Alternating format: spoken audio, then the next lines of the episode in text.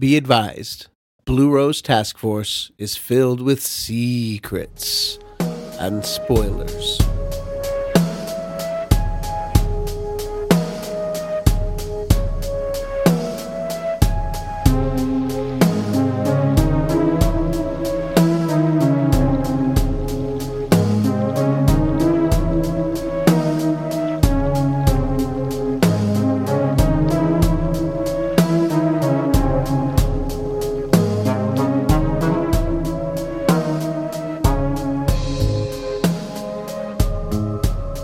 Welcome to the Blue Rose Task Force podcast, where we look deeply into Twin Peaks as a whole, one episode at a time, using the full scope of the show Twin Peaks and all its official media. We don't use the word canon, but we consider all official releases important because Lynch and Frost have approved their presence. And we welcome all input into the collective consciousness that is the Twin Peaks community and wider universe. This podcast is a watch along podcast for those who've seen all of Twin Peaks, including the third season, which we consider as we go along. Today, we're looking at the 21st overall episode of Twin Peaks, episode 20, often known, depending where you look, as season 2, episode 13, episode 21, or what the German regionalization team named Checkmate. I'm your host, John. In episode 20, Major Briggs is caught between where he was and where he is as he attempts to explain the lodge space adjacent location he's been the past few days. Bobby blows off Shelley to play Civil War with Ben, James gets entrapped by Evelyn and Malcolm. Mike is accosted by Nadine. Ed and Norma finally rekindle things, and controlling Hank gets pummeled by Nadine. Dick and Andy look into little Nicky, and Ernie sets up a buy with Jean Renault, and the sting goes well until he sweats his wire on fire. Cooper trades himself for hostages, is witness to one of the show's best monologues, and kills Renault thanks to a gun Diner Denise brings to him. Then the power goes out. Leo wakes up, and a dead man points to Windom Earle's next move. So, looking at the show from a holistic, wide lens, what questions are we left with? Well, how is the Lodge lore solidified here? What are we to make of all the forced sexuality as persuasion? How is Jean Renault right and wrong about Cooper? And what does it mean that Earle's veiled arrival works hand in hand with electricity? So, this episode is written by Harley Peyton and directed by Todd Holland. And being directed by Todd Holland, that's the eighth episode in a row of Twin Peaks being directed by a returning director, beginning with Leslie Linka Glatter over in Coma, you know, before the killer reveal. And um, Holland is is the only new to season two director to return. Um, but you know th- this is his second of two episodes. Um so so the tone change here that has happened since episode 17 was not really contributed to by needing to you know onboard new directors or anything. You know you can't you can't really blame this as a complete continuity problem because it's just not. Um you know the change of direction really does come from the fact that they wanted to make shorter storylines after episode 16 and um, looking with uh, looking at the upcoming episode slate of you know uh, episodes written by a solo writer, we've got Barry Pullman getting two, Tricia Brock gets one, and Scott Frost gets one. But this is the last one that Harley Peyton will get to write alone. All the rest of them will be like last episode, where he's co-writing with you know Robert Engels or you know sometimes Frost as well it's just interesting to see Peyton on display all by himself because all his proclivities are right here. You know, he, he's uh, he's copped in in reflections, etc., to you know falling a little too deeply in love with the absurdity, and um, you know that that's kind of like the uh, you know the it just cut scene where Andy and Dick get caught breaking and entering into the Dorrit orphanage, and there was no way to get it out, get get them out of trouble besides cutting it, you know, cutting right at the point where they're caught, and you know, ignoring that it ever happened. So you know, it's it's there for the fun, it's there for the oh my gosh, you know, hijinks, and um, you know, then if you ignore it, then it's just not there. but then um we also get, you know, an everyday once a day kind of monologue from Jean Renault where, you know, maybe Cooper brought the nightmare. So, you know, we get we get all the stuff that um that Peyton can bring to Twin Peaks, and it's a really good way to look at specifically what his special sauce was to Twin Peaks. And honestly, there's a lot of great stuff in here, even while explaining how like some of the comedy plot lines strayed a little bit. Peyton was basically the executive producer at this point as well. Um, you know, he gets a midnight phone call from Todd Holland, who just got off the phone with David Lynch, and um, you know, um, Peyton recounted this story in Twin Peaks Unwrapped book, and also in um, Reflections by Brad Dukes, and um, and he said Holland told him, you know, I just got off the phone with David, and he has all these notes, but my whole day is set for tomorrow morning. I can't really shoot what I planned because of the things he was talking about. Peyton said, Shoot what you planned, I'll handle this. And then he talks to Mark Frost, who is in New Orleans for sure, working on Storyville at the time. And, um, you know, Mark, Mark Frost basically said, you know, he'd call David and handle this. Um, but, you know, the next day, Peyton got a call from Lynch, and uh, Lynch was not happy. And uh, in reflections, he said, you know, this is probably when his and Lynch relationship soured a bit. and, uh, you know, the, the question I have though there is, you know, sure, it's Lynch's show, but, you know, who can really give notes at 11 a.m., uh, you know, uh, at, at 11 p.m. the night before the shoot? You know, it's like, I, I'm remembering what Lynch said to Lenny Von Dohlen that, um, Von Dohlen recounted in Reflections about, you know, it's like Lenny, you can't give us a good idea the night before the shoot. The the the post is already up, or whatever he said about, you know, a, a different way to show Harold's death. You know, like laying in the orchids rather than hanging.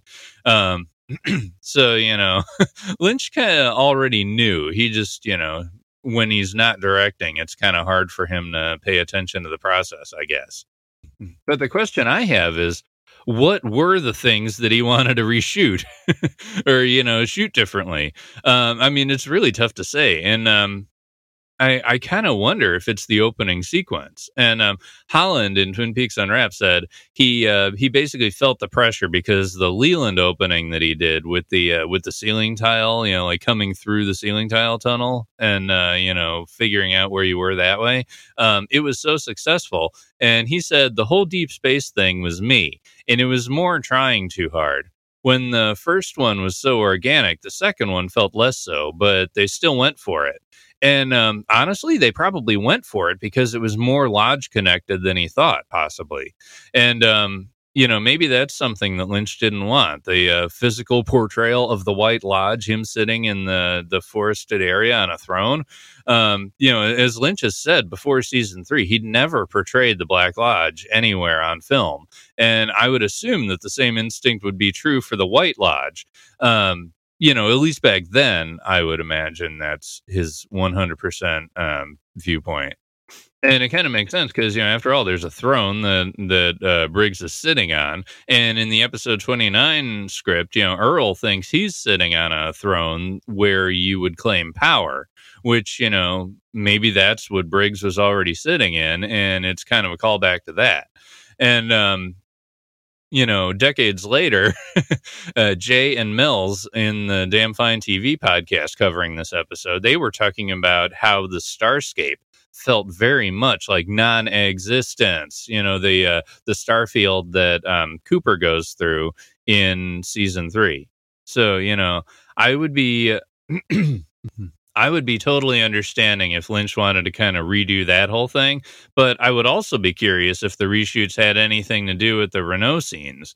You know, I mean, there's no hypothesis here, but um, like I, uh, you know, with, with the Bring the Nightmare, like all that stuff, you know, it's like I wonder if he wanted to kind of maybe talk less there, but um, you know again i don't i don't really have any reason for it. I just think that's the only other like hefty scene that might be worth a rewrite. But you know who knows? Maybe it was just you know dick and andy. But um you know, talking about the uh, the Jean Renault scenes here, I do have a hypothesis why the James storyline is so maligned in comparison to things like this. You know, we've got Parks being so good, but he's only in three scenes for this whole story arc. He's in the one in, at the end of episode seventeen. Um, you know, sure, he's in the picture that um, Bobby takes to Ben and that uh, Audrey brings to Cooper but then other than that, he's only in um what two and a half uh two and a half scenes here. And you know, I know why that is. You know, it's it was a quick recasting and restructuring of the storylines. This was the uh this episode was the last of the heavily, you know, month long rewritten episodes where they were writing out the Cooper romance with Audrey and writing in the uh, Jean Renault plot. So, you know, maybe maybe they only had so much budget for Parks. Maybe he only had so many days to shoot. Um, you know, so they made them count this way. But then we have James being in the marshland so heavily for, oh, I don't know, five episodes instead of four with only two heavy episodes focused on it. And, um, you know, the fifth episode is practically a fake out because it seems like it'll almost end next episode. Um, you know, more on that, obviously, but, you know, compare, comparing and contrasting to the Jean Renault storyline that ends halfway through the uh, James's Wild Ride portion. Um, I I kind of think maybe that's where viewer patience just instinctively steers away from James at this point. But as far as things that we can prove, um, you know, what's the end result of this episode? It first aired on January 19th to 9.8 million viewers. And um, this is the first time that Twin Peaks had dropped its ratings under 10 million viewers. But honestly, it was only 0.5 million lower than last week. So it only shedded a half a million viewers per episode um, this time rather than the. Um, the full million viewers that was the pattern in the 1990 episodes before the winter break. And also i mean one one way to explain that is possibly because you know sure sure it was the first episode i didn't watch so i don't know about preemptions or anything but it aired only two days after desert storm began. So you know um I, I would say with that kind of stuff around it, you know, it's not too bad that it only lost 500,000 viewers. And, um, you know, not only that, but it aired against the Golden Globes, and I, I understand that the Golden Globes wasn't quite the um, cultural force that it, um, you know, like it, it, it didn't have the focus that it does now, as far as you know, being a prestige thing per se. But um, you know, the Golden Globes was airing up against this episode on um, you know Turner Network or something. Um, I, I forget where it aired, but um, you know, like that that episode of Golden Globes, uh, we actually get Twin Peaks winning Best Drama, and uh, Kyle MacLachlan would go on to win Best Actor at this episode. So you know, it's it's interesting that um, that's airing up against this episode, and um, you know, who knows? Maybe that explains a little bit about why you know it lost some viewers too. But um, who knows? I mean, cable cable wasn't quite the audience draw that it it is now. And yeah, sure, I didn't see this episode when it first aired, but when I did see it on Bravo in 1995, um, I found this episode pretty damn compelling, honestly. You know, Renault, the, Renault's gravity made this storyline feel so much more stretched out than um, him just being in two episodes out of four. Uh, you know, I, I was, um, I, I was kind of feeling like this story arc was more like how um, episodes 14, 15, and 16 kind of felt like six episodes. Yeah. like it, it seemed like it was a bigger thing, which is neat. And, um, you know, I'm, I'm, I'm kind of shocked at like the, the sleight of hand that they did to make that happen because I mean, you know, the, the storyline really isn't that big, but you know, here it is, um, having a lot of meaning and gravitas. All right. So here we are. Um, we've looked at where it was when it was built. We looked at where it was when it aired the first time, and um, now we're going to look at what David Lynch um, made a Log Lady introduction for it um, back in 1993 after Fire Walk with Me was done and Twin Peaks was dead as a doornail. Margaret says, My husband died in a fire. No one can know my sorrow. My love is gone, yet I feel near him. Sometimes I can almost see him. At night when the wind blows, I think of what he might have been. Again, I wonder why. When I see a fire, I feel my anger rising. This was not a friendly fire. This was not a forest fire. It was a fire in the woods. This is all I am permitted to say. Okay, so this is the log lady, like the episode after she talked about a dog she once had. Now she's talking about the husband she once had. And like, you know, she's getting very introspective and very focused on, you know, things that happened to her that could have caused trauma. Um, but, you know, remembering her husband in particular probably also had to do with the fact that there's so many people kissing in this episode. Um, you know, we've, we, uh, based on how Ed and Norma's story is allowed to pay off in part 15 of season three, I'm going to guess that um, that part of this story is what Lynch remembered most about this episode when writing this intro. And um, he wanted to give the log lady um, a way to connect with her love too. But then, you know, we have memory almost becoming visual. You know, when the wind blows, memory can become something that has a shape. And um, that that seems to be you know it's like more wind uh, is one of his directing techniques to um, you know get more like magic out of people or whatever. So it's almost like you know it's like that you add the wind you get more more real portrayal of the uh, the things going on inside your head. Margaret thinking about what he might have been goes along really well with what Ben and Nadine are doing. You know, they're they're um, you know doing things over the way they might have been rather than the way they actually are, even though they can recognize that you know there is a difference. You know, and when you live in a delusion, you know what isn't in front of you physically yet feels real enough. You know, that's the stuff that you do. As far as you know, commenting about there's a fire in the woods rather than a forest fire. A forest fire is physical. You know, sure. I mean, you know, bringing up a fire in the woods is probably due to the fi- the forest fires that Earle does start with his bombs. But you know, associating with Margaret here, you know, it's like you can get angry about what was never allowed to happen. You know, it's a negative frequency, and you know, it's a bad thing from that perspective. But you know, it's it's totally reasonable to get there but yeah, and and uh, like I've said, forest fire is natural. The fire in the woods is metaphorical, and um, the fire in the woods is what Windom Earle rides in on too. You know, it's like sure, um, you know, Margaret's thinking about her husband, but then, um, and you know, the the husband who very likely has something to do with the presence in her log. You know, perhaps um, I'm not sure how David Lynch thinks about it. I know that Margaret, uh, that um, Catherine Coulson uh, doesn't think that way, but um, you know, it's like who knows? Maybe that's a certain kind of connection there too. You know, it's like it wasn't a forest fire that did this to him; it was a fire in the woods that did it to him, and that's how also uh, Margaret got linked to the log. Um, but yeah, Windom Earle is also kind of coming in on that kind of stuff too. You know, like he doesn't uh, he doesn't start the fire in the woods. He starts the forest fire, but he doesn't start the fire in the woods. He just rides in on that. Margaret ending with "This is all I'm permitted to say." She's basically echoing a line from the giant here.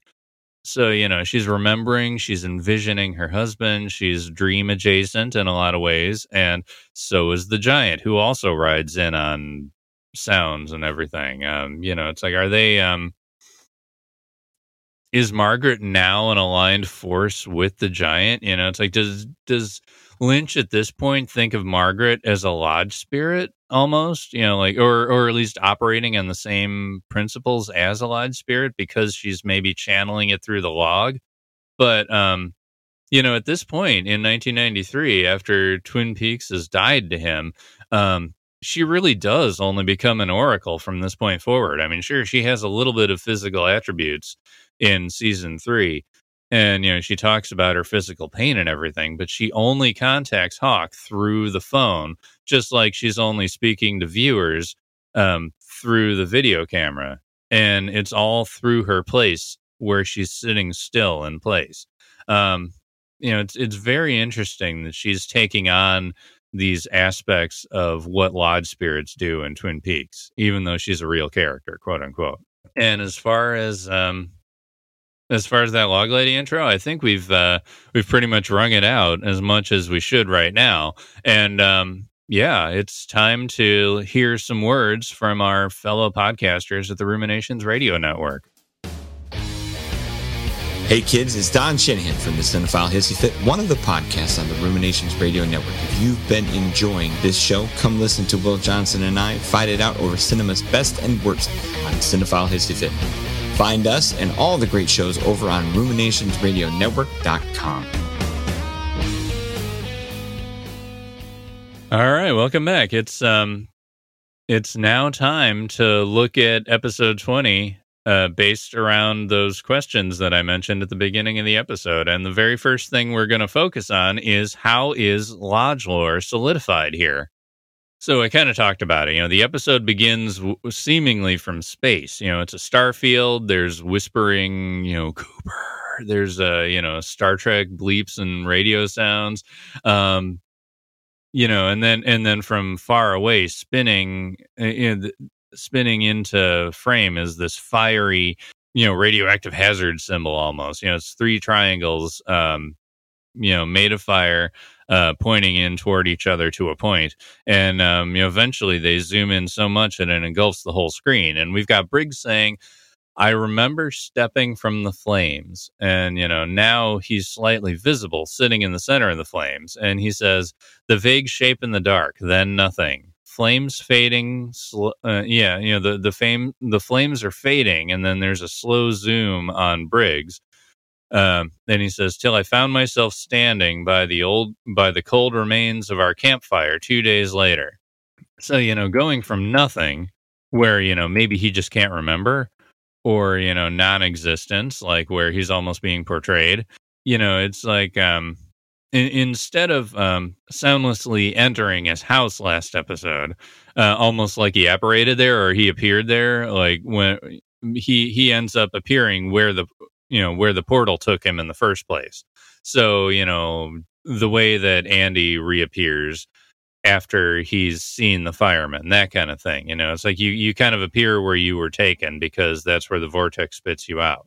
So it makes more sense this episode than last episode, but I still like the fact that, you know, thematically, Bobby and uh, Betty are the ones who kind of, uh, you know, pulled him back by remembering him in a way.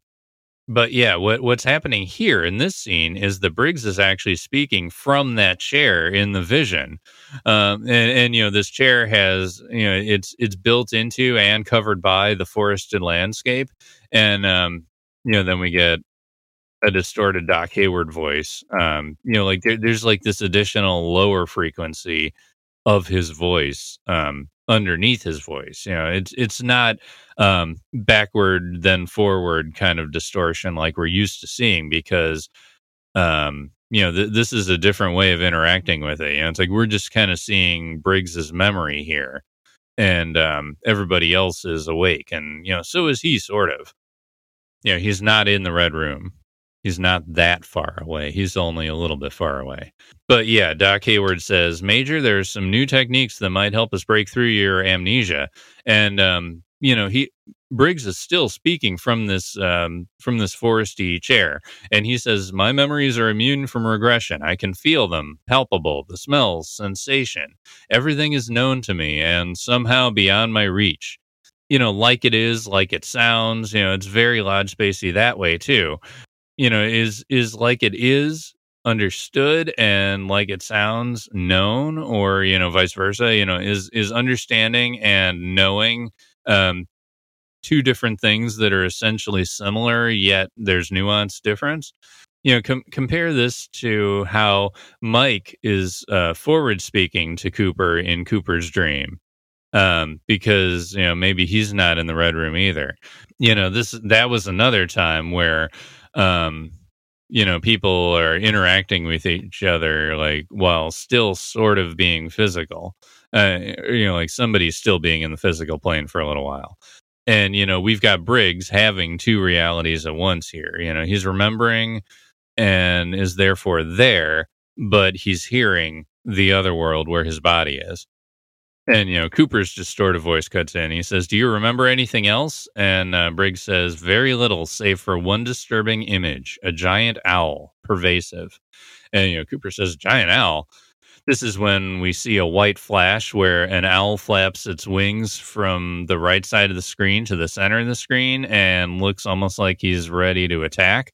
Um, and you know, then we get a flash of a normal scene where we see Briggs's neck in a profile with the triangles tattoo visible on the right side of his neck underneath his ear, uh, where he can hear things and you know i got to think about a tattoo you know it's it's basically you know the breaking of the skin it gets under the skin. You know, it's a trauma that remains physically on the skin.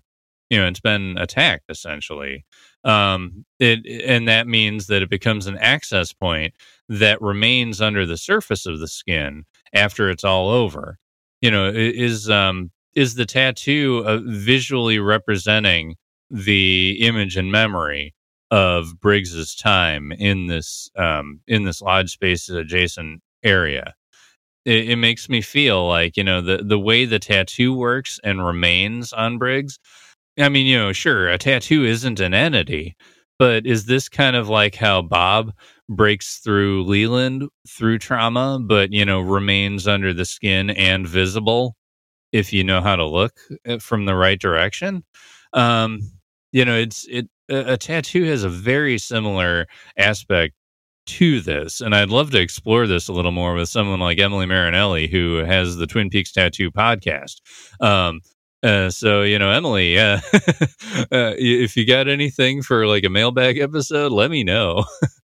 and uh, you know, and, and, enough ruminating on the uh, tattoo aspect, but um, we've got a um, a close up shot of the tattoo now. You know, so it's like you know we get we get the the quick shot of the owl, quick shot of Briggs's neck and profile with the tattoo. Then we get a quick shot of the tattoo even closer, and then we see a camera flash bulb that um, distracts Briggs finally into the present, and we shift where he's sitting in a chair in the sheriff's station conference room instead. And you know, Cooper is saying, um, "A giant owl? How big uh, at this time?" You know, Cooper asking you know how big is this giant owl? How how how do you describe the giant owl? Uh, which you know is has been seen even on the face of bob uh, as like a masking memory.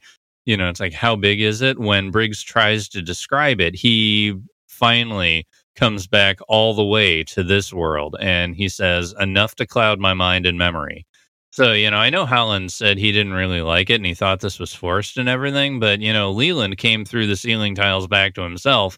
And then Briggs, um, you know, goes into his memory to try to be helpful. And then he comes back to himself. So, you know, it's like they both kind of had to sync back up to where they actually are rather than where they mentally wanted to be. You know, I, I thought that was kind of an interesting balance even though Holland didn't think this was quite as effective. No, we we see Doc Hayward holding a Polaroid of the tattoo. That's what he took a picture of. That was the flashbulb, and he's by the town map that the Access Guide used.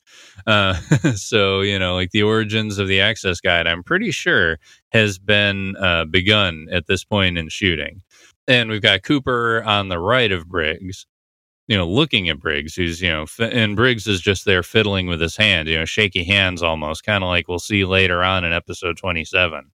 And you know we got Doc just saying the uh, the the tree you know or the uh, the three triangular scars are behind the right ear in perfect proportion, and you know then we see the Harry's in the room too, and he says exactly what does your work involve? You know we're trying to get information of more exactness from Briggs as far as his backstory and like who he is in the Air Force. And, um, you know, he says that information, as I've repeated endlessly to myself, is classified. So he struggles with the things being classified. Um, then he goes on and says, though the keeping of secrets seems less meaningful to me now, Perhaps there are sources of information that are so important as to transcend human need to conspire, information of such weight that pertains not. oh God, is this meant for the soul? My soul? And, you know, th- this, this really, um, you know, it kind of goes into Mark Frost's uh, thesis statement, A Secret History of Twin Peaks, where it's like there are mysteries that are, you know, meant for your soul that, you know, just can't be explained. And then there are secrets where people in power trying to keep power conspire to keep that power by hiding truths and hiding things like mysteries and like veiling them in secrets so that you know maybe people just don't look that way anymore so you know it's it's fun that you know that Briggs is already along secrets and mysteries right here in this one quick little paragraph and um you know that he is also the archivist in Secret History of Twin Peaks, where you know he's the primary compiler and commentator uh, for much of the book. And you know, one thing in that book, you know, that's like there are things that are so big that you know power and subterfuge shouldn't be in play, and that's what this is. And um, the fact that it's um, meant for Briggs's soul that also sets up the level of Cooper's conflict at the end when he also goes through his trial. Now we get a little bit more plotty where, you know, Cooper Cooper says, you know, perhaps you should start at the beginning. And, you know, then Briggs nods and he says, Are you familiar with Project Blue Book? And um, you know, th- they say yes, and that it's you know an Air Force uh, project that was disbanded in 1969, and um, you know this was a genuine project. You know, it's like that. That's what um, you know was looking into the UFO phenomenon, and um, you know this is the second. Um, you know, I mean, okay, it's the first thing tied into the Twin Peaks mythology that's you know from real life outside of you know Twin Peaks. Uh, but it's the second real world thing that's been tied into Twin Peaks after the Civil War, with more to come. So, you know, like all those people talking about how season three is like waking up to our world. Um, it's it's always had connections to our world. Um, it's just you know the the way to look at it might change a little bit, and I kind of think that you know these connections uh, to our world aren't necessarily saying that they're in a dream. I think it's just that you know there there are connections that make us think things, and you know it's almost like signposts for us to put things together. Um, but anyway, Briggs talks about how there are those of us continuing in unofficial capacity um, examining the heavens as before. So we've got official and unofficial, and um, you know uh, Gordon Cole being able to remember the unofficial version in um, in part 17 really comes to mind when he brings up of unofficial capacity, where you're doing the work. It's just not being written down. It's not being uh, touted, you know, touted as the real story, quote unquote, according to you know what people agree on anyway, in the case of Twin Peaks and you know the Earth below. Oh yeah, never mind. That's um, I, am going into a quote from uh, Briggs here. You know, he says, "In the case of Twin Peaks, the Earth below." Meaning, you know, it's like they're not looking at the heavens above. So he kind of backs up the fact that, um, you know, they were also monitoring, you know, the Earth, and um, you know, he said that um, we are searching for a place called the White Lodge. The Air Force is actually looking for the White Lodge, same as uh, Windom Earle is looking for the Black Lodge. It is worth noting that. Um, but you know, they're they're monitoring portals from the look of the future mythology, and it works really well with listening post alpha being a thing that's set up too. Um, you know, even though we never see that place here, and it's not even on the Twin Peaks map per se, uh, that is in the access guide. You know, it's it, there's room for it here as an unofficial thing that's happening um, in the secrets.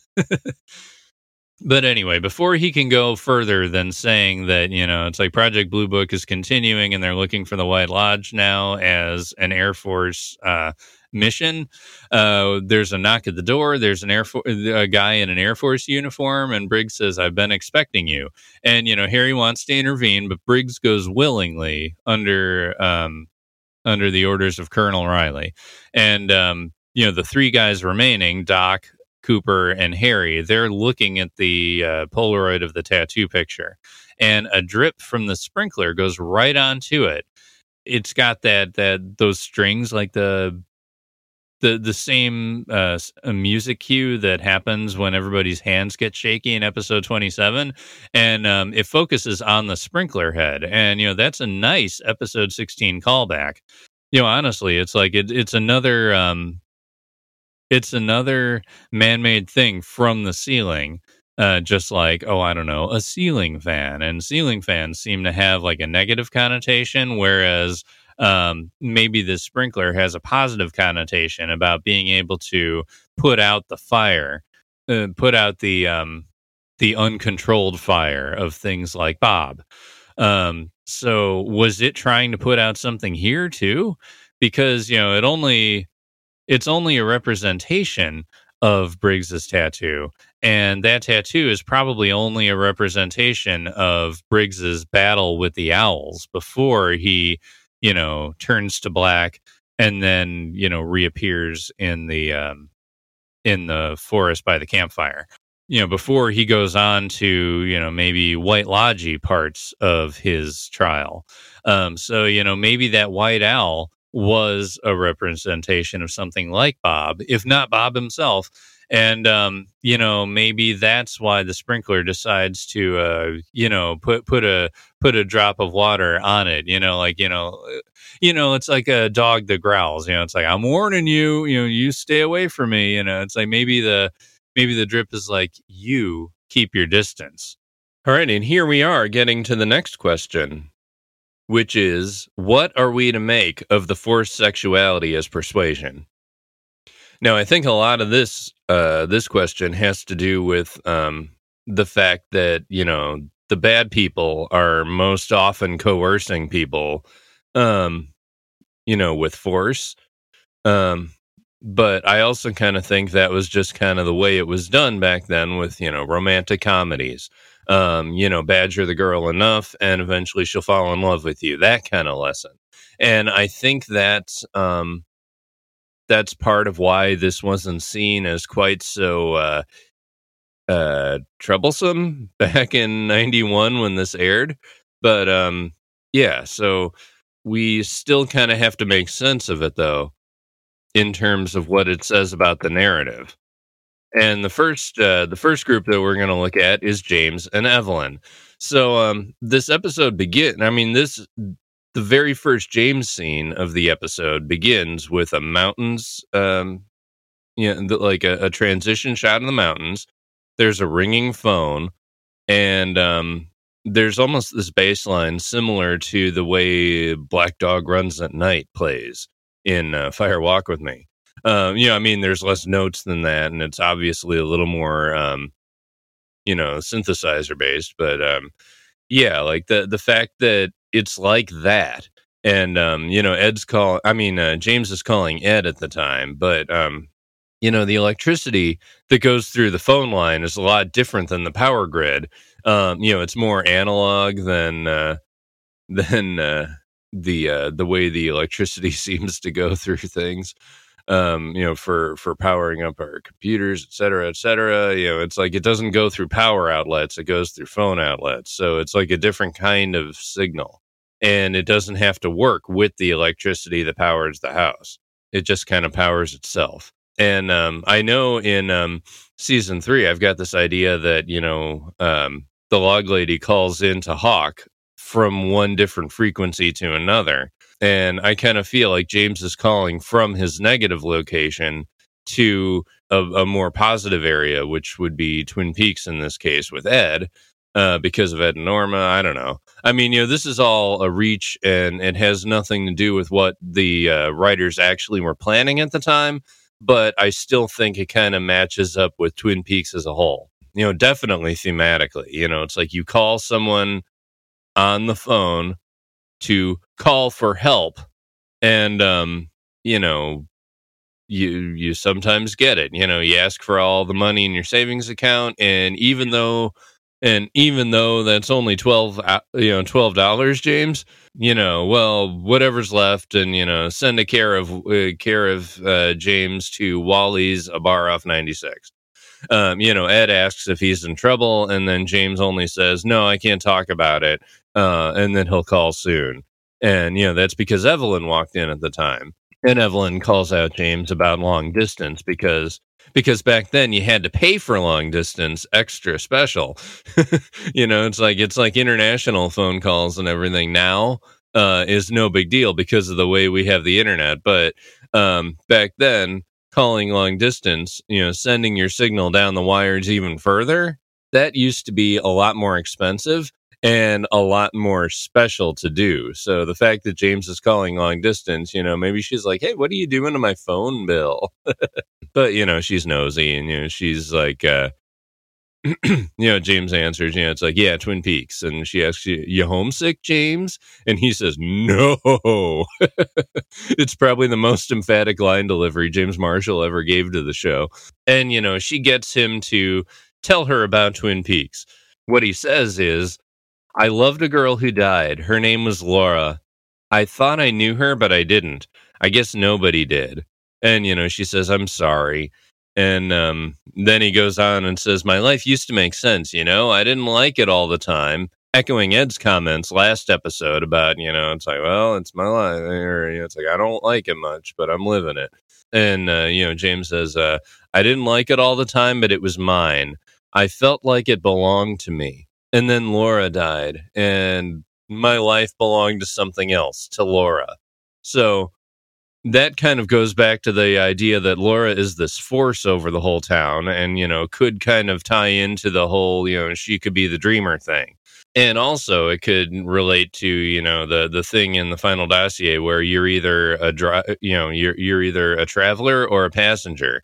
And um, before Laura died, he was a traveler, and then afterward, he kind of became a passenger, which you know means you're kind of letting the forces control you possibly because you're in someone's you know dreamer dream you know who knows um and um then james says and no matter what i did how much i tried to help another girl got murdered so you know no mentions of names here no mentions of other romances so you know him him falling for donna not in there um, having any romantic feelings for the another girl who got murdered. Um, no, nope. And uh, Maddie doesn't get a name either. But you know, at least he mentioned that Maddie existed.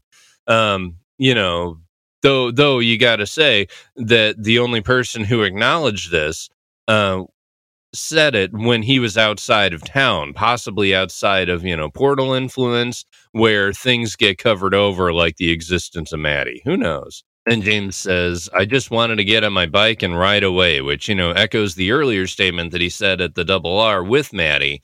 And she said, you know, don't run away, James. You can't run away from your, your stuff. Um, and then, you know, he continues, take off, go as far from Twin Peaks as the thing will take me. And, um, you know, twice Evelyn says, I know the feeling. And, you know, they kiss. He takes off her sunglasses and asks, you know, why do you let him hurt you? because you know he he sees her bruise now, and um, instead of answering, there's more kissing while a car sound pulls up, and um, then she just says, you know, Jeffrey's leaving. I need you. Will you help me? And um, you know, there's zero context to this. You know, he says, "What do you mean?" And then she just says, "I need your help." And then she leaves the scene, and we get a traffic light. And you know, even even before season three, the traffic light was always ominous and uh, you know it's a red light so you know it's like things are not going too far in that place. But you know the next time we see her transition it's after ben and catherine get together and um, her voice uh, evelyn's voice comes in first before the the visuals even and she says jim the champagne's getting warm. So who the hell is jim and did she ever say what kind of help or does James ignore that and he's happy to show off the new car because she's blindfolded? He has a champagne a champagne bottle and he pops the cork when she uh, takes off the blindfold and sees the perfectly fixed car. And, you know, instead of talking about something serious, she just says, Jeffrey's gone till midnight. And uh, James answers, you know, doesn't leave us a lot of time, but I'll take what I can get and you know they pour the champagne they drink a little bit of champagne and you know per, per annette mccarthy in reflections that champagne was real so that scene was um you know done done under a little bit of uh of uh, happy buzzing, probably. But, you know, Evelyn says, you know, James has this strong, honest face. And, you know, every time she looks at him, she can tell exactly what he's thinking. So he's still an easy mark to her. And then, you know, she comes on to him. She says, Don't leave. I can think of a hundred reasons for you to stay.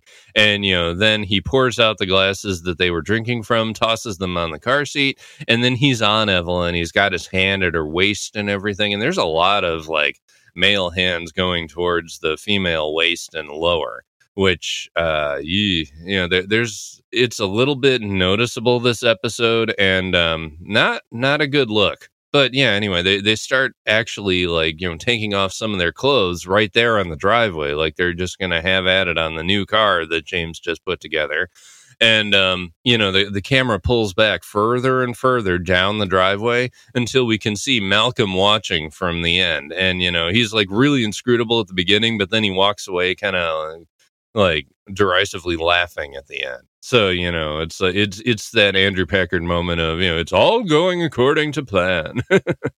Uh yeah. So it's very noir.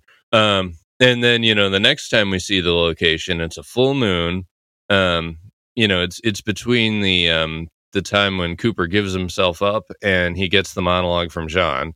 And um, you know, it's like all we want to do from commercial break is get back to Cooper's fate. But we get here and we see Evelyn's shadow put on a robe, and uh, she obviously was just with James. And she walks out of the room and she's observing James's body, and um, you know, she's doing it happily but then appears to regret something. So, you know, it's like she's kind of changing her tune now that she's been with James, I think. And, you know, in the hallway, Malcolm finds her and, you know, he says, How's our baby boy? And then she says, Sound asleep, dreaming of love. So, you know, we get the mention of dreams this episode. And, you know, he's on a positive frequency uh, aligned with love. And, um, you know, that dream might be changing Evelyn's tune from this plan that she and Malcolm have but you know now malcolm starts kissing her. So you know one we get the incestuous vibes back in the show which is oh boy thank you. And um and, you know sarcasm in case that didn't come out. Oy. and um you know there's um another lie revealed too. It's like you know what kind of relationship do these people have? And who is malcolm? And who is evelyn? You know instead of getting Malcolm escalated in the drama. You know, he just says, lucky, lucky, lucky boy, lucky, lucky, lucky, and it fades off into the next scene. And, um, you know, it's like, I, I don't know. There's not much you can make of that other than I don't quite know. Um, where they're going with this. But, you know, Evelyn's face this whole time that he's saying that is of a fair amount of regret. But she's also going with Malcolm on this because I believe they've already committed to this thing. Yeah. So while while Evelyn is kind of feeling like a redemption arc at this point, uh, you know, like that might be starting to come from her. Um, we've got Josie, who has completely decided to go against a redemption arc. And, you know, she answers the door as the maid. Harry comes in wordlessly, and, you know, she immediately storms away from him and removes her cap. And, um, you know, so, so remember, 48 hours ago, two episodes ago, she confided much of her past to Harry, and now she's a maid. And um, Harry just says, I thought you were going to move into my place. And I forget which uh, which podcast I heard this on, but you know, somebody said Harry's a knight who wa- isn't allowed to be a knight, and um, you know that makes me remember even in a meta way, he was supposed to kind of become a knight and get a sword from a woman at the portal that uh, Cooper went into in episode twenty nine in the script. That was going to tie it more to the Arthurian stuff and more to the theosophical uh, lore based around the Grail. Um, but you know, he wasn't allowed to have that either, thanks to a little bit of rewriting. So, you know, it's like he always wants to be a knight, and whether it's characters in the story or otherwise, he just isn't allowed to be that. and uh you know, it, it uh, basically uh, Josie just says, "I'm sorry." Then you know, then she says, "You know, this is my home." And you know, he says, after all Catherine's done to you, and you know, of course she says, I have no choice, even though she had a choice to be with Harry. You know, Josie Josie basically used to be a strong character, but you know, look at what fear has done to her now. The only thing that kind of seems to change her tune is all this persuasive kissing from Harry. And, you know, he kisses her neck from behind. He's got his hands around her, kind of like holding her tight, like a possession almost. And, you know, he's got his hand near her neck and breast and waist and lower. And, um, you know, it's, it's really, really awkward. You know, it's like, should we really be here watching this? Um, but you know, he, he's basically trying to convince her through sexuality that you know, let me take care of you and please. And honestly, there's no difference here than Nadine forcing her affection on Mike to persuade. Um, you know, this time he's pressuring um, Josie on purpose uh, in order to say yes. And um, you know, Josie tries to make a genuine case here where she says, I'm safe here. And if I'm here, you're safe too.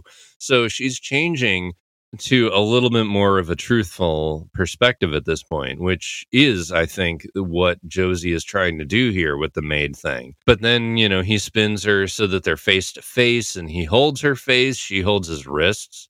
You know, she, uh, she uh, he kisses her mouth, and you know, then she says, "Stop!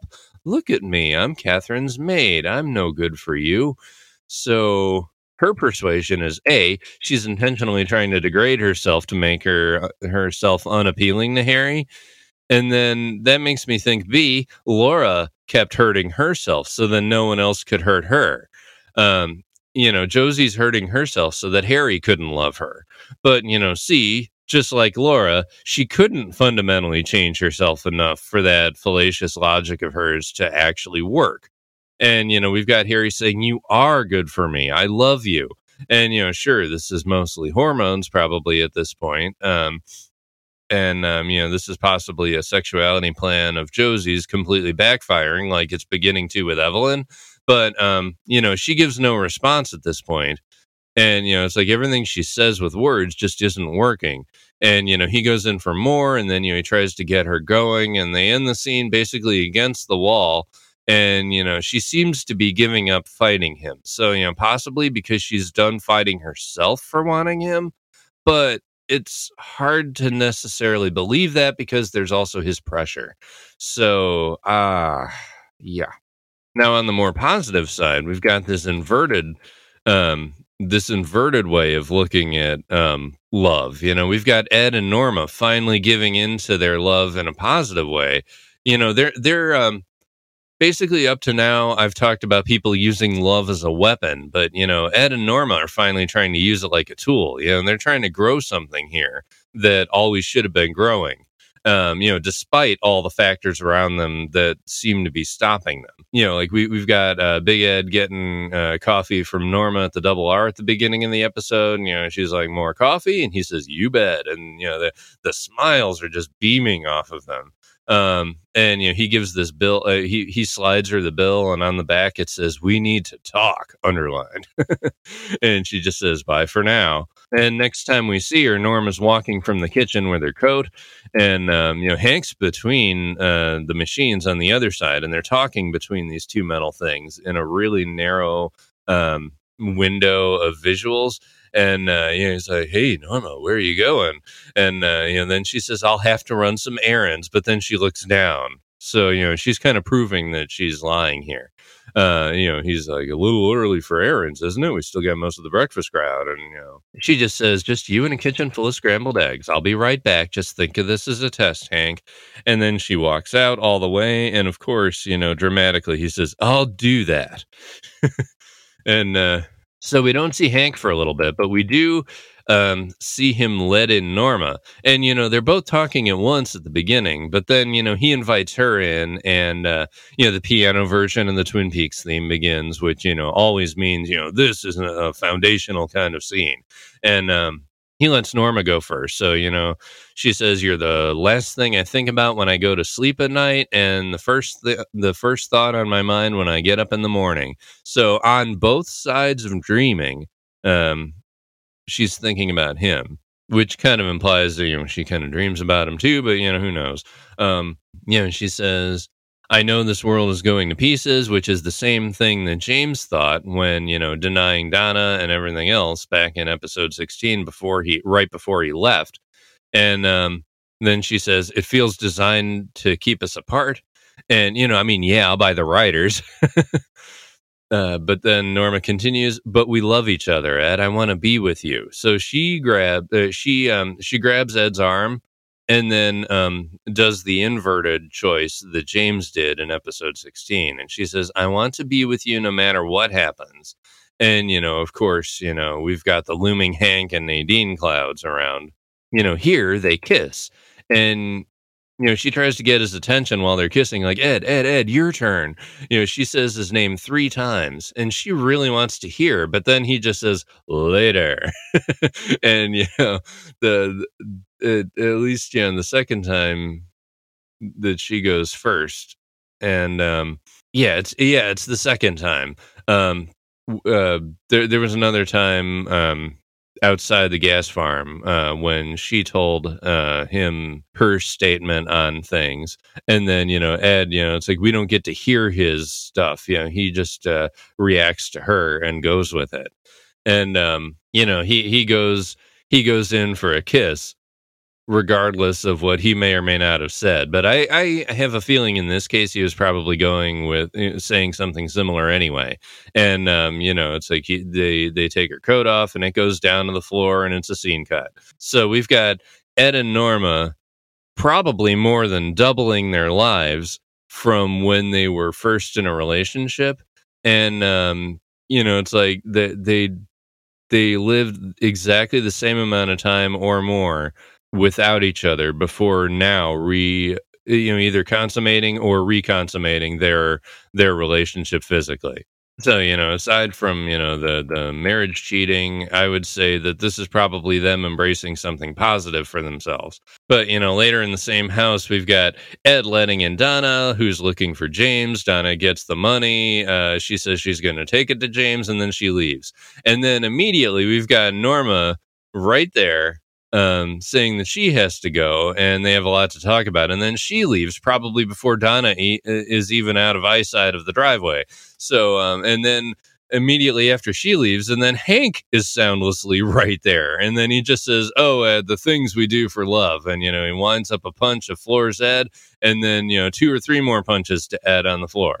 So, you know, aside from the staging and the fact that everybody would have been able to see each other and they were probably watching, uh, you know, for their cue, um, we've got um, you know, Nadine coming in to see all this. And, you know, she savagely spins her school bag over her head, you know, like a gladiator or something. And, you know, Hank's got, Hank's got this, you know, like, like what the fuck kind of expression on his face. And, um, you know, this bag of hers clobbers his head and his body all the way straight into the couch. And, you know, then she like lifts him up and spins him in a circle and we're watching their faces kind of like when Leland spun Maddie. Um, you know, it was an uh, interesting choice of a camera trick. But uh, yeah, then um, then she punches Hank in the same cheek three more times. Um, so you know, Hank is uh, taking just as much as Ed just took. Uh, and then Nadine shoves him against the wall, lifts his feet off the ground visibly, and then she shoves him through her knickknack shelf. And her knickknacks were absolutely, you know, they, they were mementos um, and you know possibly outward projections of what she couldn't work on herself. And you know like she would buy all these little knickknacks and one of them has an eye patch on it. And um you know it's like now you know it's like she's like putting herself into these objects you know like like the uh like those uh oh man. I i said it uh, about uh, josie too because there's that um that black ceramic uh, dog i think um in the very first images of the pilot where you know it's like nadine you know she's i mean uh, good lord. Uh josie is in the mirror kind of you know seeing you know it's like there's two josies there's two sides of josies and uh you know like maybe like she puts some of herself in that that object um, you know, it's like Nadine almost definitely does that with all of these knickknacks. But now that she is working on herself, now that she's cocooning in and making a safe place for herself, she doesn't need all those trinkets anymore because those used to be as safe a place as she could get. But now she's doing it internally, and she's absolutely unconcerned when she shoves Hank through them and you know completely breaks the shelf. Yeah, so she's getting her needs met elsewhere, and uh, she's embracing that power literally. And you know, we got the super strength, and we've got her shoving uh, Hank through. Um, And you know, then she runs over to Ed, who's breathing heavy and trying to get up, and she's like, "Eddie, can you hear me?" You know, it's like you know, listen to the sounds, kind of. And you know, it's like Nadine, and and then she just goes on and does like a Harry kind of thing and says, "Nadine's here. Don't worry about a thing, baby. Nadine will take care of everything." So uh, the people with the power are trying to uh, help and or control the people around them and uh, you know then we got ed doing this great groan and it, it cuts to commercial break so it's like sort of comedic and um, definitely thematic and you know speaking of nadine we've got her doing the same kind of thing as harry to josie. Yeah it's like we're, we're back to the kind of uh, coercion that sexuality will bring. And uh, you know we've got mike reading the paper at the counter and you know up comes nadine and uh, she says, "You know, good morning, Mike Nelson," and he says, "Oh Lord," which I used to quote regularly. I, I, um, I hate this scene, but I like when they completely forget the origins of how they started and um, you know become a couple. They're they, um, yeah. Anyway, I'll I'll see how conflicted I am about that in a few episodes once they finally do kind of become good for each other, sort of. But, you know, she wants to share a soda or a pie, you know, with two forks. And, um, you know, he, he starts talking to her, you know, Mrs. Hurley, Nadine. So he shifts from the name that he knows her as to the Nadine that she wants. I mean, to the name that she wants to be recognized by. And, you know, then he says, I, you know, clearly that he wants to be by myself. So she doesn't hear him. You know, she just turns that into a negotiation with a counter of what she wants. And she's like, okay, meatloaf. You know, so it's not about the food she's figuring out because he'll establish his boundaries very clearly here. And he says, I don't want to talk with you. I don't want to walk with you. I don't want to see you. I don't want to know you. Is that clear enough to understand, or do I need a court order to get my point across? So, you know, very clearly delivered, very clear about the seriousness too. I mean, bringing in court, you know, it's like you don't you don't get any clearer than that as far as how he feels about their proximity. But, you know, Nadine, she's in her own little world. She's in her cocoon and she's like, okay, well, now I'm going to explain my full position because yours isn't quite correct, is what's implied. But, you know, um, she's kind of looking at this like, okay, you share, now I share. You know, it's like, um, Ed, Ed, Ed, it's your turn now. You know, it's like she's she's waiting for that, even though Mike isn't giving that to her because th- he's got a boundary. Yeah, Ed and Nadine are a little bit inverted. uh, but anyway, she says, Mike Nelson, you are the most handsome boy I've ever known, and I would really like it if you and I could go out on a date. So that's her boundaries and then she like goes in for a kiss and she kisses him all the way down onto the next chair and um, yeah negotiation and you know th- this kiss that she gave him is just that needed bit of proof of her position you know rather than respecting his boundary. Hmm. Uh, but anyway then you know afterwards she just says you know i'm sorry. Sometimes i just can't help myself. So maybe she did hear him and she's just on this wants based frequency that you know just doesn't give a shit about people. But yeah so anyway she gets up and the camera stays on him but the door chimes like she's left but then mike gets up and he looks around winded like what the hell was that and um like i know some people think you know it's like maybe he's like changing his feelings like wow that was a good kiss but i kind of think it was more of like, wow, my boundary just got walked over as well. So, um, yeah, I don't know. I mean, I, I would consider, I mean, sure, you know, okay, Mike is a piece of shit in season one, especially. I understand that. Um, but you know, you still don't necessarily need a moment like that. And, you know, for that kind of, you know, alpha male bullshit that he is, um, that was quite a moment of trauma, probably. You know, somebody else with more power than him uh, taking control of him, which is probably, um, you know, maybe him getting a dose of his own medicine, quote unquote. Um, so, you know, maybe maybe that's why he decides to change a little bit and, um, you know, kind of fall for Nadine or whatever it is. We never actually get to see why. Um, you know, who knows?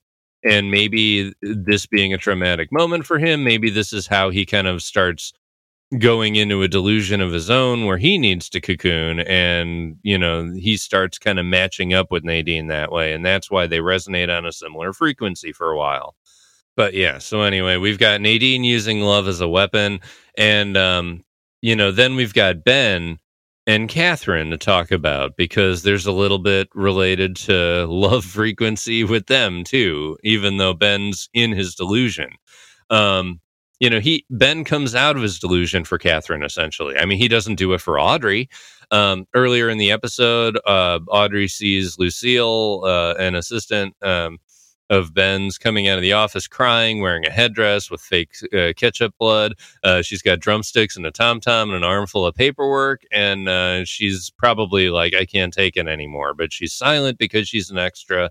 Uh, SAG rules, etc. She can't have a line to explain herself and um, you know audrey wants to know what happened to her and we've got you know ben with the southern accent and you know she goes in and tries to get to ben. You know she pushes through things that are propped up against the door. Um, you know he's playing with his miniatures from the floor and the uh, there's a lot of plywood around there's a lot of unfinished landscape there's um, you know train set grass all over where ben is you know it, it's basically a construction and or and an art project um, at the same time. We've got supplies that are visible because it's an active uh, construction site.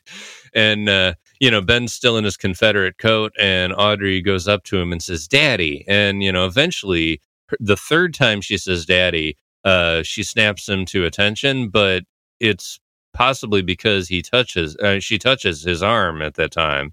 He kind of says why he doesn't have time to pay attention to her at that point. You know, he's like, "There's a war going on, darling, a war between the states." And um, you know, Daddy says, "You know," or I mean, she she says, "Daddy, I think you need some help." And um, then he's like, "No, I'm all right, darling. I just need a little time." And you know, we're we're left, you know, like, is this a metaphor? Like, you know, does he actually um respond to her same meaning you know it's like where he just needs to do this for a little while and then he can come out. But then he says this is an important day. And she's like yeah this is the day that you and i save the business. And you know you got to ask you know why is audrey helping now after all the heroin etc uh, one-eyed jacks the uh the um near assault that he gave her. Um you know why why is she helping him here because it's happening to her too you know, it's easy to snap back uh, into her trying to save the business, regardless of their past, because Ben tanking the business tanks her lifestyle, you know, tanks her entire life and, you know, her standing in it, you know, the, the, uh, the ability to get to money, you know, it's like whatever, you know, it's like all her tools are tied up in her father not going batshit crazy. But, you know, the, the show isn't necessarily agreeing with that uh, because you know back in episode 17 you know she's probably just rebooted because you know she came in as customer relations to talk to cooper. Yeah i don't know. It's kind of complicated. But you know ben's on a different page than that anyway you know it's like he brings her in close and you know instead of saying something to respond to what she just asked him about the business um, he just says you're standing on general stuart and you know he's invested in the fake thing not the real business you know and then you know he shows he shows this little Stuart figure, uh, General Stuart, uh, more dignity. You know, brushes it off, and you know, then then his own daughter's humanity at this point, and you know, and then he starts calling in a loud way. You know, it's like calling for General Lee, and you know, Jeb's coming, and you know, he's role playing right here, uh, larping, you know, Audrey steps through the construction battlefield to a phone on the floor, you know, which seems, you know, it, it rings true to me like how um, Ed called um, Ed called on Nadine's suicide attempt from the floor very near to their their person. So it, it is a reflection of that sort of thing. And uh, she's calling Jerry Horne um, all while all while Ben is narrating the battle and you know later you know you know she doesn't call Sylvia she doesn't call anybody else you know it's always someone who Ben might actually listen to. And you know then later on we get the drums and the waterfall transition back into this and you know Ben still um, hasn't come out of the delusion and he won't come out for Bobby either. Um, you know he's up up in this uh, high part of his office you know uh, like a southern gentleman and um, you know he's like way above Bobby and gives him a sword. And, you know, he's basically trying to get uh, Bobby to role play with him to, um, you know, like surrender, basically. And you know, Audrey pops in, and you know, Bob when when Bobby finally says, you know, like victory, hooray, you know, so like he um he endorses um the fact that Ben's in a delusion when Audrey happens to look. But instead of going, you know, like now that Audrey's not looking, um, Bobby as General Meade, instead of accepting, um, er, instead of offering unconditional surrender, Bobby drops his sword and his head and says, Okay, I'll tell you what, Mr. Horne. I'm to go talk to President Lincoln first, okay? And uh, so you just wait right here. And, you know, and then he starts over to the door and, you know, like, I'll get back to you on this whole surrender thing. You know, it's I don't want to keep the president waiting. And, and uh, Ben's great in this scene. You know, he's like, he's calling, you know, sir, or afterward, you know, and he's got these hands like, where's my sword? um, but you know, Bobby and Audrey are out in the hall, and you know, he, he, says, you know, got some good news and got some bad news. The bad news is your old man just bought a condo in Flip City, and the good news is he's about to win the Civil War. And um, you know, um, plot thread alert from earlier is like, is this the business that they're in together? Save the horn, and you know, um, Audrey makes it explicit. Uncle Jerry's coming in on the next plane. Sylvia is unmentioned, and Jacoby's coming tomorrow. And uh, then she says, "You know, I think Daddy needs an injection," which I think is the way you know you'd talk about, um, you know, stuff like Thorazine or whatever. You know, it's like things that are really going to knock somebody out and uh, get them sedated. But then, as they walk away, Catherine watches them walk away and then sneaks in. And this is when Ben does come out of his delusion you know, she comes on screen, um, and then we see, um, you know, like when when we're in his room, you know, it's like Ben's lighting his lantern, and the troops all have their little lanterns already lit. So he's he's prepared, you know, he's taking care of his troops before himself uh, in the delusion. And um, you know, Catherine walks in, and, you know, Ben, without any accent, as she's walking in, says her name, you know, Catherine. So, you know, it's like he's snapped out of it for the very first time in a very long time. And, um, you know, why? Well, when you see the point of your trauma, when you see the source of your trauma, you recognize it and you, um, you defend yourself in a lot of ways. You know, it's like, and the one who inflicted the trauma wakes him from the delusion where he's trying to be in a safe space. And, um, you know, then he says, you know, come here to gloat, haven't you? To celebrate my demise? You know, is he uh you know, is, is he thinking of his old life as dead? And you know, that that's why this other um Civil War general self can kind of use his body for a little while. You know, the way that like reincarnation cycles kind of are like thematically resonant even when characters don't die, like they just kind of reboot themselves but anyway, like, you know, it's like now that he mentions his demise, you know, and then he shifts over to his southern voice and says, Well, you go ahead, you laugh. You have defeated me as I have General Meade. So, um, you know, then Catherine, you know, without missing a beat, she, um, she kind of goes with, you know, she doesn't call him out on, you know, shifting back into this delusional voice. Uh, she just says, It's true. I did come to gloat. You double crossed me. You tried to kill me. And I wanted to bury you so deeply that future generations could unearth you and exhibit your remains. Slimy rat bastard Americanus. Do not feed. But, you know, then she plays with his hair. And, you know, the, um, I, I think, uh, the the song is you know Truman and Josie. It's like the, this uh, slinky little saxophone tune uh, starts to play. Yeah, and then she just says, "Do not trust," and you know, in the um, in his southern voice, he's like, I suppose that I'm not that trustworthy. So he can admit truths as the southern general. he could take care of his troops as a southern general um, and admit truth um, because that's a safe space. Um, but you know, Catherine is into this. You know, it's like, why is she so into this? Why is she not calling him out? Well, why did she become a Japanese businessman for so many episodes? Um, it's equally appalling material uh, that they're both kind of trading in. You know, there's appropriation, there's the slavery, there's all this stuff. And, you know, Catherine's okay with going with it. And, you know, then she says, and despite everything I know about you, I find myself wanting you. But then Ben comes out again. Um, you know, it's like the appeal of love in this case, or you know, like a, a more like you know primal, you know, love appetite kind of frequency. Um, ben comes back out as he's presented with this and says, "You can't be serious." And then she's like, I want you, Ben, horrifying as it seems. I can't escape it. You make my body hum. Kiss me, General Lee. and, you know, she's giving into her wants here. And I think she's kind of happy to fall into the delusion. And, um, you know, th- this sort of allows him a certain forgiveness. And, you know, she's giving him permission to continue to cocoon and you know continue this delusion that um, he's in and um, and then just kind of like how Mike shifts over from Mrs. Hurley to Nadine, she says, you know, kiss me, General Lee. And, uh, you know, so she's giving him permission to stay in the delusion.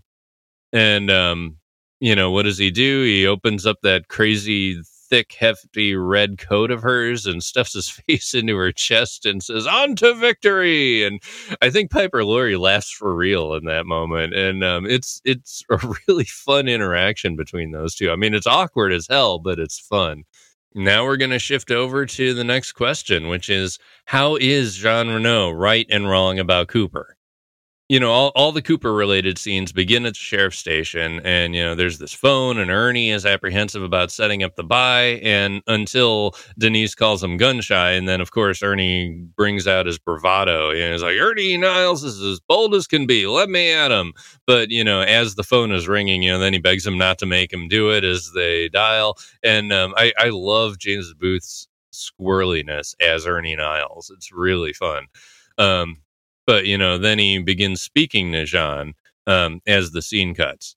So presumably the buy is set up, and then later on we see at the station again Ernie's complaining while Hawk is taping up a wire to him, and of course Hawk has to do a little bit of uh, uh, foreshadowing where he's like, "You're sweating like a pig, Mister Niles," and um, you know we see Harry cleaning a rifle behind him, and Ernie babbles some bullshit about a war story about the 49th parallel, um, you know him being heroic, you know in a bygone era that doesn't exist, and you know this this heroism of his is just like how um, Ben Horne is doing all this bravado as a uh, a general in a war that he wasn't part of, so you know it's like uh, Ernie is lying because he changes his story about where he uh, where he served a couple of times. So you know he's like making stuff up to kind of uh, what grow courage or whatever. And, uh, and Ben is doing the same thing. It's it's interesting how it fractally works, even with Ernie Niles. Um, but then you know Cooper brings him back and says, "I want you to focus on the here and now, and um, you know uh, repeat the instructions to them." So you know um, Ernie, you know, explains, you know, take Denise to Dead Dog Farm, introduce her to Renault, uh, take him through the buy, complete the transaction, and get the hell out of there.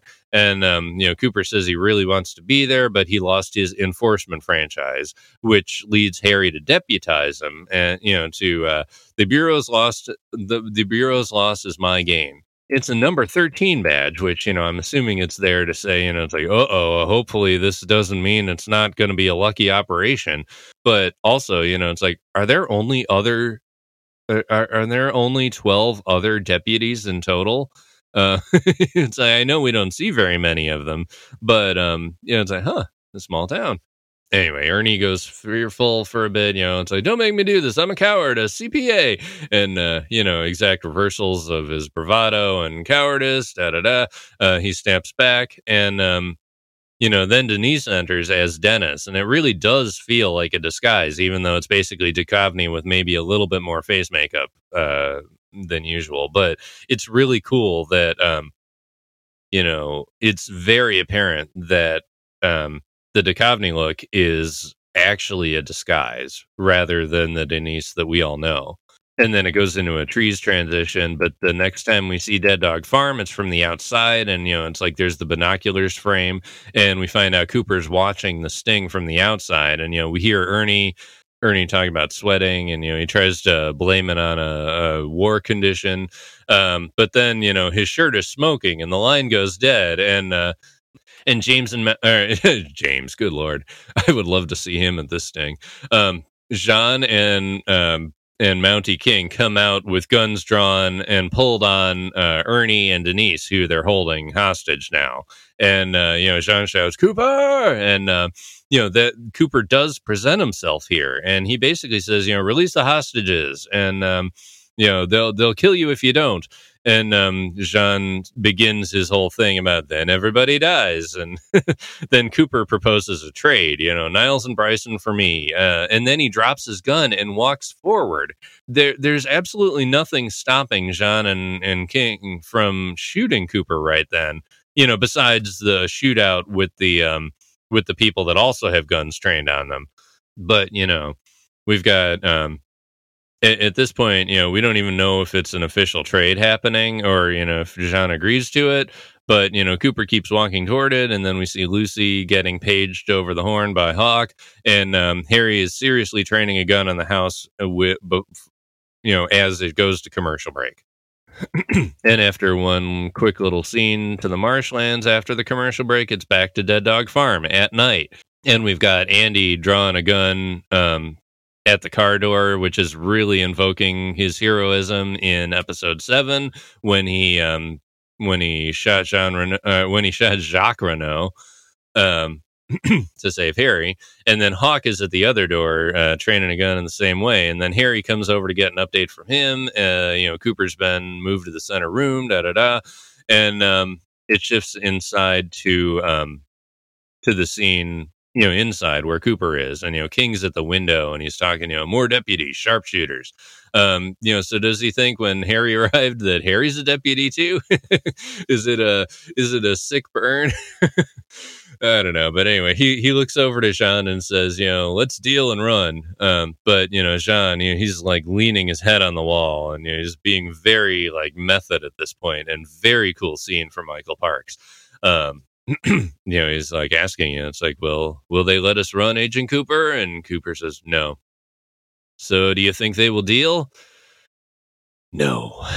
so, you know, like, you know, Cooper, uh, his only offer is basically to suggest surrender. And then he says, okay. And then the king, Jean says, but first we must decide how to give up quietly uh, or we first first we decide to give up quietly or to kill him. Cooper says, you know, then we both die, and then John says, I know. And Cooper basically asks, you know, straight out at this point, is my is my death so important to you?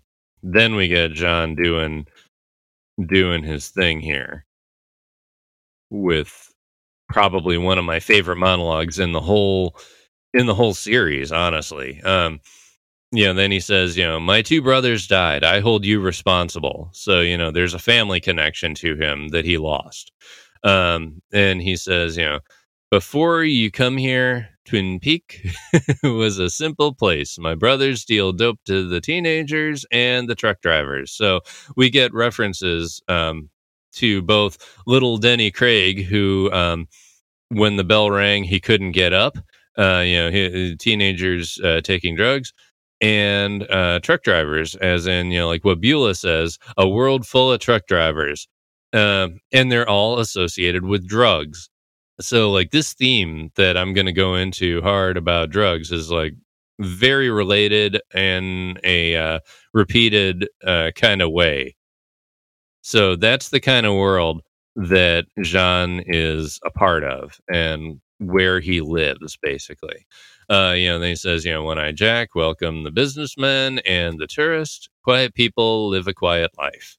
Um, so, you know, under the surface, in the dark, the uh, the negative powers like Jean can go go on with uh, you know they, they can proceed because they're not illuminated with the light. Um, then he says, then a pretty girl die which you know second reference in the same episode to Laura Palmer uh, by someone in the shadows this time. You know, not enough. Um, you know, it's like ju- just because Jacques might have talked about Laura Palmer doesn't mean that Jean would, you know, care at all about that. So, you know, it's like Laura's being mentioned by someone not directly in her circle this time. But, you know, she's the catalyst to to these problems that Jean is imagining. you know, and then he goes on, and you arrive, and everything changed. My brother Bernardo shot and left to die in the woods. And, you know, that was due to Leo, which probably would have been unrelated. Um, then he says, A grieving father, smother my remaining brother with the pillow, napping, dead. Uh, and that's on Leland and possibly Bob. Um, and, you know, you know, like is is John really not giving responsibility the, to the people who kind of live in the dark and just do their thing? Or um, as uh, as Adam from Diane podcast put it, um, can John smell the survivals uh, the survivor's guilt um, on Cooper? You know, can can he sense Cooper's doubts? Um, and then you know he lays it all out on Cooper, and you know makes him feel even more responsible than he actually is. You know, then then he says, you know, it's like so to me. The quiet people, they're quiet no more. Suddenly, the simple dream became the nightmare. And um, I gotta, I gotta say, you know, Cameron Crane over at 25YL has this article. Jean Renault was right. How Cooper brought the nightmare, and um, you know, he he puts it he puts it this way in his article. Jean Renault was right. Dale Cooper brought the nightmare with him, not in a uh, not in a way as straightforward as Renault was likely thinking, but in a way that goes much deeper to the heart of what Twin Peaks is about. We all love Dale Cooper, or I presume we do so the interpretation of the show may be hard to swallow. Yet, in light of the events of the return, I think the case can be made that he is the one responsible for messing everything up, even more deeply than Bob. This is in part because of the hubris of the one you might want to call the good Dale, and through the machinations of the one that I have always referred to as Mr. C. So, you know, we're, we're officially getting ahead of ourselves, but this is one of the most compelling bits of theory craft that I've seen um, in and out of 25YL. But, you know, it's more of a happy accident of foreshadowing in this particular case. You know, as, as Crane said, um, you know, this isn't straightforwardly where Renault was coming from here. It just kind of uh, fractally reflects the future. And, um, you know, I'll definitely be keeping an eye on this article as we get closer to season three. But uh, what he's talking about, I think, was caused from um, Cooper's entrance into the Red Room in. Um, in episode 29 here i think um, Renault is just kind of inverting things because Jean is from the real nightmare. You know, like when you live in the nightmare, it's dark, it's your world, it's your frequency, it's your home. And if it gets revealed, you know, the light comes in and starts shining on your home, and there's no more real estate to work with as the light takes it over. I, I forget. It, it, was either George Saunders or James McBride in a Book Exploder episode. And um, they, they basically said, you got to imitate being the sun and shine light on everything. And what grows will grow, and what dies will die. And, you know, Jean will die in there um, uh, if if there's too much light, and so will people like Leo and um, and um, Leland. You know, it's like th- those people that were in the dark. You know, we're just being that way. It's like you know, you don't blame a predator for like killing a sheep or something because you know it's like you you, you got to do what you got to do to to eat and survive. So that's probably why Jean blames Cooper for coming rather than the people who actually killed his brothers. But anyway, he goes on and says, So if you die, maybe you will be the last to die.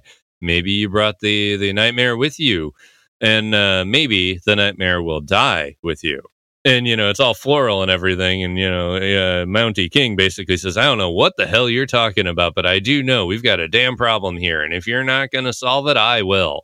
And you know it looks like he's ready to do a shootout through the window but this is when um, double r denise starts coming up. And um, you know jean's like let her come she's just a girl. So you know there's jean renault proving again that he lives in the darkness and you know he's he's he, he's got this proclivity to believe in both of his appetites. You know, it's like there's food, there's women. You know, it's like let's eat. uh, you know, rather than what's in front of him. You know, it, it kind of um, kind of helps you understand the nuance of how uh, Renault really does see this world. And um, I don't think he can possibly imagine in a knee jerk way that the goody goodies who, you know, trade in the light, you know, who trade in shining uh, light on secrets, you know, might also deal in subterfuge or you know maybe it really is just about the appetites you know revenge food women you know none of these angles really focus much on him consider life expectancy so you know he enjoys denise's legs when she gets there you know the uh the the presentation of the dish you know but um he does kind of begin to wake up to what's actually happening because you know he looks at denise's face finally and says you know it's like don't I know you? But you know, he's not quite there. But you know, by then the skirt's hiked up high enough to reveal the gun to Cooper. You know, thank God he was on the correct side of uh, of the room, or uh, Mountie King would have been the one who'd see it. but uh, you know, Cooper sees the gun, he takes it, and he shoots John. Uh, he shoots Jean um, twice. You know, it's like two coats, two bullets, uh, uh, and then you know Denise is like. Um, knocking into King and punching him out. Um, but then the third shot to Jean was a click. Um, so it was only loaded up with two bullets, or there was a misfire. Either way, uh, oops. but you know, by then Jean falls over anyway before he can reach into his own coat and get a gun. And um, you know, Denise is punching out King, and you know, uh, we get Cooper saying, you know, quick thinking, Denise, and um, you know then he then denise uh, says you know it was just my legs. Thanks uh thanks sheriff truman. It was his idea. And you know all all harry's i mean all cooper says is harry s. Truman. And um you know the only thing harry says to it is well sometimes you gotta improvise. And um then basically the scene ends with hawk checking on renault and saying he's dead and um, that reminds me of a thing Michael Horse said in Reflections, um, where he says, Parks is a pretty tough ass guy. And of course, a big icon to me. There's a scene where they got him and he's dead. I forget who was directing, but they said, Hawk, you kind of kick him uh, to see if he's dead. I look down and Parks looks up at me like, kick me and I'll rip your throat out. And I said, I'm not kicking Michael Parks. He's dead. Trust me. And um, yeah, that, that I just love Michael Parks and what he did with Jean Renault, and I'm so sad to see him leave already. But um, you know, here we are. We got a great monologue out of him, and uh, yeah. So um, the the scene from there transitions. Uh, you know, it's like there's moonlight shining on a river, and it's um, a transition over to the Johnson house, which leads me to ask my next question, which is, what does it mean that Earle's veiled arrival works hand in hand with electricity. So Windom Earle shows up by name, um, kind of near the beginning. It's um, you know, it's it's when Andy and Dick in the trench coat and fedora um, decide to infiltrate the orphanage to dig into Nicky's records to find out what happened to his parents because, you know, they're giving into the fears and the superstitions and that frequency um, could work on the dream logic that you know um, didn't end up with them in jail for being caught breaking and entering into an orphanage, and you know Andy still being able to be a deputy even though he uh, he broke in broke into an orphanage while basically on duty. You know, while they meet up, Lucy goes around the corner to look for them, but instead she's found by Cooper, who um, you know, she says there's no mention of chess steel or Windom Earle's name anywhere in any periodical that she was reading. And, you know, all she says to Cooper is, I'm sorry. And, you know, he says, it's okay. and then they separate. And it's, it's a fairly cute moment between those two, actually. Um, but, you know, then everything changes after the Jean Renault um, ordeal you know, we find out where Earle is showing Cooper his next move right there in the stations. You know, the guys get back. It's um it's a dark lobby and that's where Lucy explains in detail from from the beginning of her, you know, learning about what happened, when it happened. Um, you know, she says, you know, a voice on the phone said there was a bomb planted in the woods. Uh, didn't say which woods, um, which means you know was it a forest fire or was it a fire in the woods? Um, that's what that makes me think of the log lady intro, and you know in the woods, you know which one was it? It was the physical one. Um, but all of a sudden there was this huge explosion and the lights went out. And then she talks about there being two fires and one was at the power station and you know, why does the phone still work then? Well, you know, you didn't need um the power lines electricity to power your phone back when you know phone lines were their own um, were their own circuit and for some reason those worked even when the power went out unlike the way you know the modern phones have completely scrapped the phone lines and now they're hooked up to whatever our broadband is hooked up to which will go down in a power failure so uh, yeah we don't um, we don't always evolve forward per se. Sometimes we step back a little. Uh, but anyway, that's one of my own pet peeves. Um, so yeah, the electricity or battery dependent power has gone down. Um, Hawk checks on the sheriff's station generator outside, and um, you know she's talking still about how um, you know the transformer that blew up, and um, you know she worried about a fire starting, and um, you know, while while she goes on to explain more in um, you know overly specific Lucy detail, um, you know, Cooper is going back into Harry's office with a lighter uh, for light, you know, and we're talking real fire coming from that lighter. And you know, he sees a vagrant's arm pointing in a chess game, and it's Windom Earle's next move, as he puts it. But that's not all that was happening right then. You know, sure, Earle um, you know, created a plan where he could sneak into the sheriff's station without anybody seeing him. Yeah. But um you know, there there was more stuff going on after the power went out. Um you know, I mean, first of all, that's when Jean died, but it's also when Leo woke up and we see over at the Johnson house right after um right after Jean dies, you know, it's it um well, I mean, we're we're not going to go there yet because we've got to talk about um, Shelly and Bobby and everybody first. Um, you know, the first time we see Shelly in the episode, and really Leo, you know, we see a disgusted Bobby hearing Shelly say, "That's a good Leo," like a baby parent. And um, in an earlier episode, I misclaimed about an earlier scene. Um, I think this is and Amek's favorite scene between these three characters. Um, but anyway, she says, It was your turn to feed him, Bobby. And, you know, he says, I got practice. Football season is over, Bobby. Beeps baseball, our national pastime. And then, you know, she's like, Fine, you can help him when you get back. And he says, I'm not coming back. so she's mad at him. And he says, You know, you're looking at Ben Horne's brand new boy. Does the, uh, do the words golden opportunity mean anything to you? And, um, you know, it's like he he's happy to have his big break. And, you know, does she think he doesn't have anything better to do than give Leo Johnson a bubble bath? And of course, Shelly is pissed right here. Um, you know, she she retorts, you know, doesn't she have anything better to do? And, you know, of course, this is not that I can think of. And, you know, that's a very earned slap for Bobby Briggs. Um, you know, so he's not all the way back to being on a positive frequency yet. You know, he he uh, he still has work to do. and you know, this is definitely Bobby and Shelly's low point. Um, you know, Bobby feels like he's in good with his dad and his work dad, and um, you know, literally hasn't even been seen here for episodes. So he's disconnected, and you know, he's not ready for parenthood. So he walks out and he slams the door, and um, you know, Shelly just shouts for Bobby while Leo stares in her direction, and you know, Leo blinks right here, and um, you know, she yells, she flaps her arms, and she's like, "God!" And um, you know, Leo's um food bubbles out of his lips. You know, the stuff that he hasn't swallowed yet.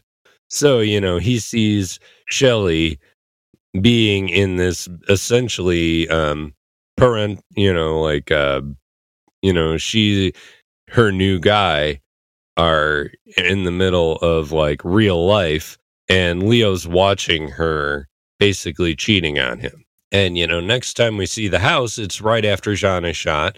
And, you know, we hear rockabilly music playing, you know, coming and going with the lights because the power is going out, it's coming in, it's going out, it's coming in. Power fluctuations.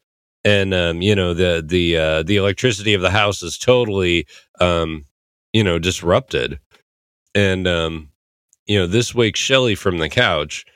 Um, you know, there's five power drops, and we see Shelly finally noticing that Leo's bed is empty and there's a motorized clown toy in it. And then we see Leo's empty chair. And then Leo's there with the party hat and cake on his face. And he says, Shelly, menacingly. And, you know, she screams and the lights go out and it goes to credits.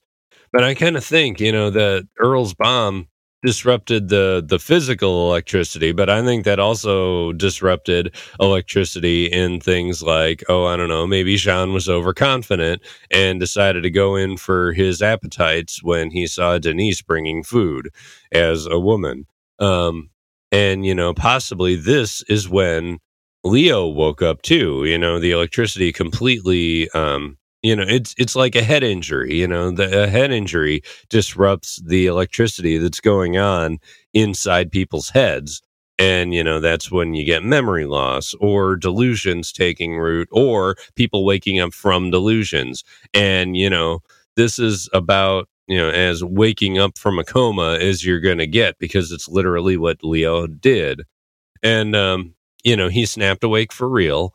And um I, I find it interesting that um, you know the the one who woke up wasn't Nadine, it wasn't Ben Horne. it was somebody on the negative frequency like Earle, and you know Leo of course becomes Earle's henchman. You know he he um he sure he fights uh Shelly and Bobby next episode, but after that he wanders off into the forest and then almost heat seeks right onto Earle an electrical outage caused by Earle essentially, you know, woke the perpetrator of the explosions henchman. And, you know, I mean, if, if a, if a coin flip can lead Cooper to Dead Dog Farm, um, you know, I, I could see that, you know, Earle being tapped into what he's tapped into could get him a henchman this way too. You know, because Windom's just as tapped into the energy of the woods right now as Cooper is kind of into his own tuition. And, you know, whether whether Earle's trying to tap into the power or that power is manipulating him and their machinations leading into episode 29 to get Cooper into the lodge. You know, it's like it all depends on which way you feel like the lodge is planning. But um, Earle does seem to be tapped into it enough to know how to um, get into the red room, et cetera, et cetera. And um, you know, he he almost even seems to know people in there yeah, like I wouldn't be shocked if like, you know, he's putting something out into the universe to get Leo here. But, you know, however it is, it's a nice representation of, you know, both kinds of fire being in play here, even if it on its surface seems like it's all just physical world bad guy stuff. And that's about where we're going to stop today. So here we are at the sign off. You have been listening to the Blue Rose Task Force podcast, a production of Ruminations Radio Network and TV Obsessive Radio. If you resonate with what you're hearing, please subscribe, rate, and review our show. And we would love to connect with you on Twitter at Blue Rose TF Pod, on Counter Social at Blue Rose Task Force Podcast, and Instagram and Facebook at Blue Rose Task Force. You can find me at JPB underscore Little Green on Twitter as long as that's going to last and John underscore the underscore Peaky on Instagram. Visit Ruminations Radio Network for additional great shows such as Brevity Box and 25 Yards Later, and join all the hosts from Ruminations Radio Network, myself included, on our Discord channel, Ruminations Radio Cafe. Find any number of classic 25YL Twin Peaks articles and content on many other TV shows at 25yearslatersite.com and TVObsessive.com and uh, join uh, 25YL's new Discord server, 25YL, a Twin Peaks disc, uh, a Twin Peaks server. Uh, we're just starting it out and growing it, and it's going to be a good place too. And if you want to be part of our next mailbag episode, send any comments, questions, or feedback to Blue Rose Task Force Podcast at gmail.com or, you know, ask any questions uh, over the social medias. And we'll see you next week as we give you a seasonal gift or two.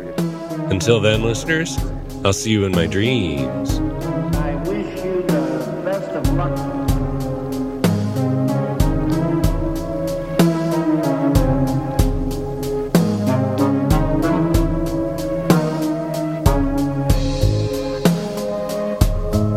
to kind of deepen and expand deepen the universe the show takes place in. The show takes place.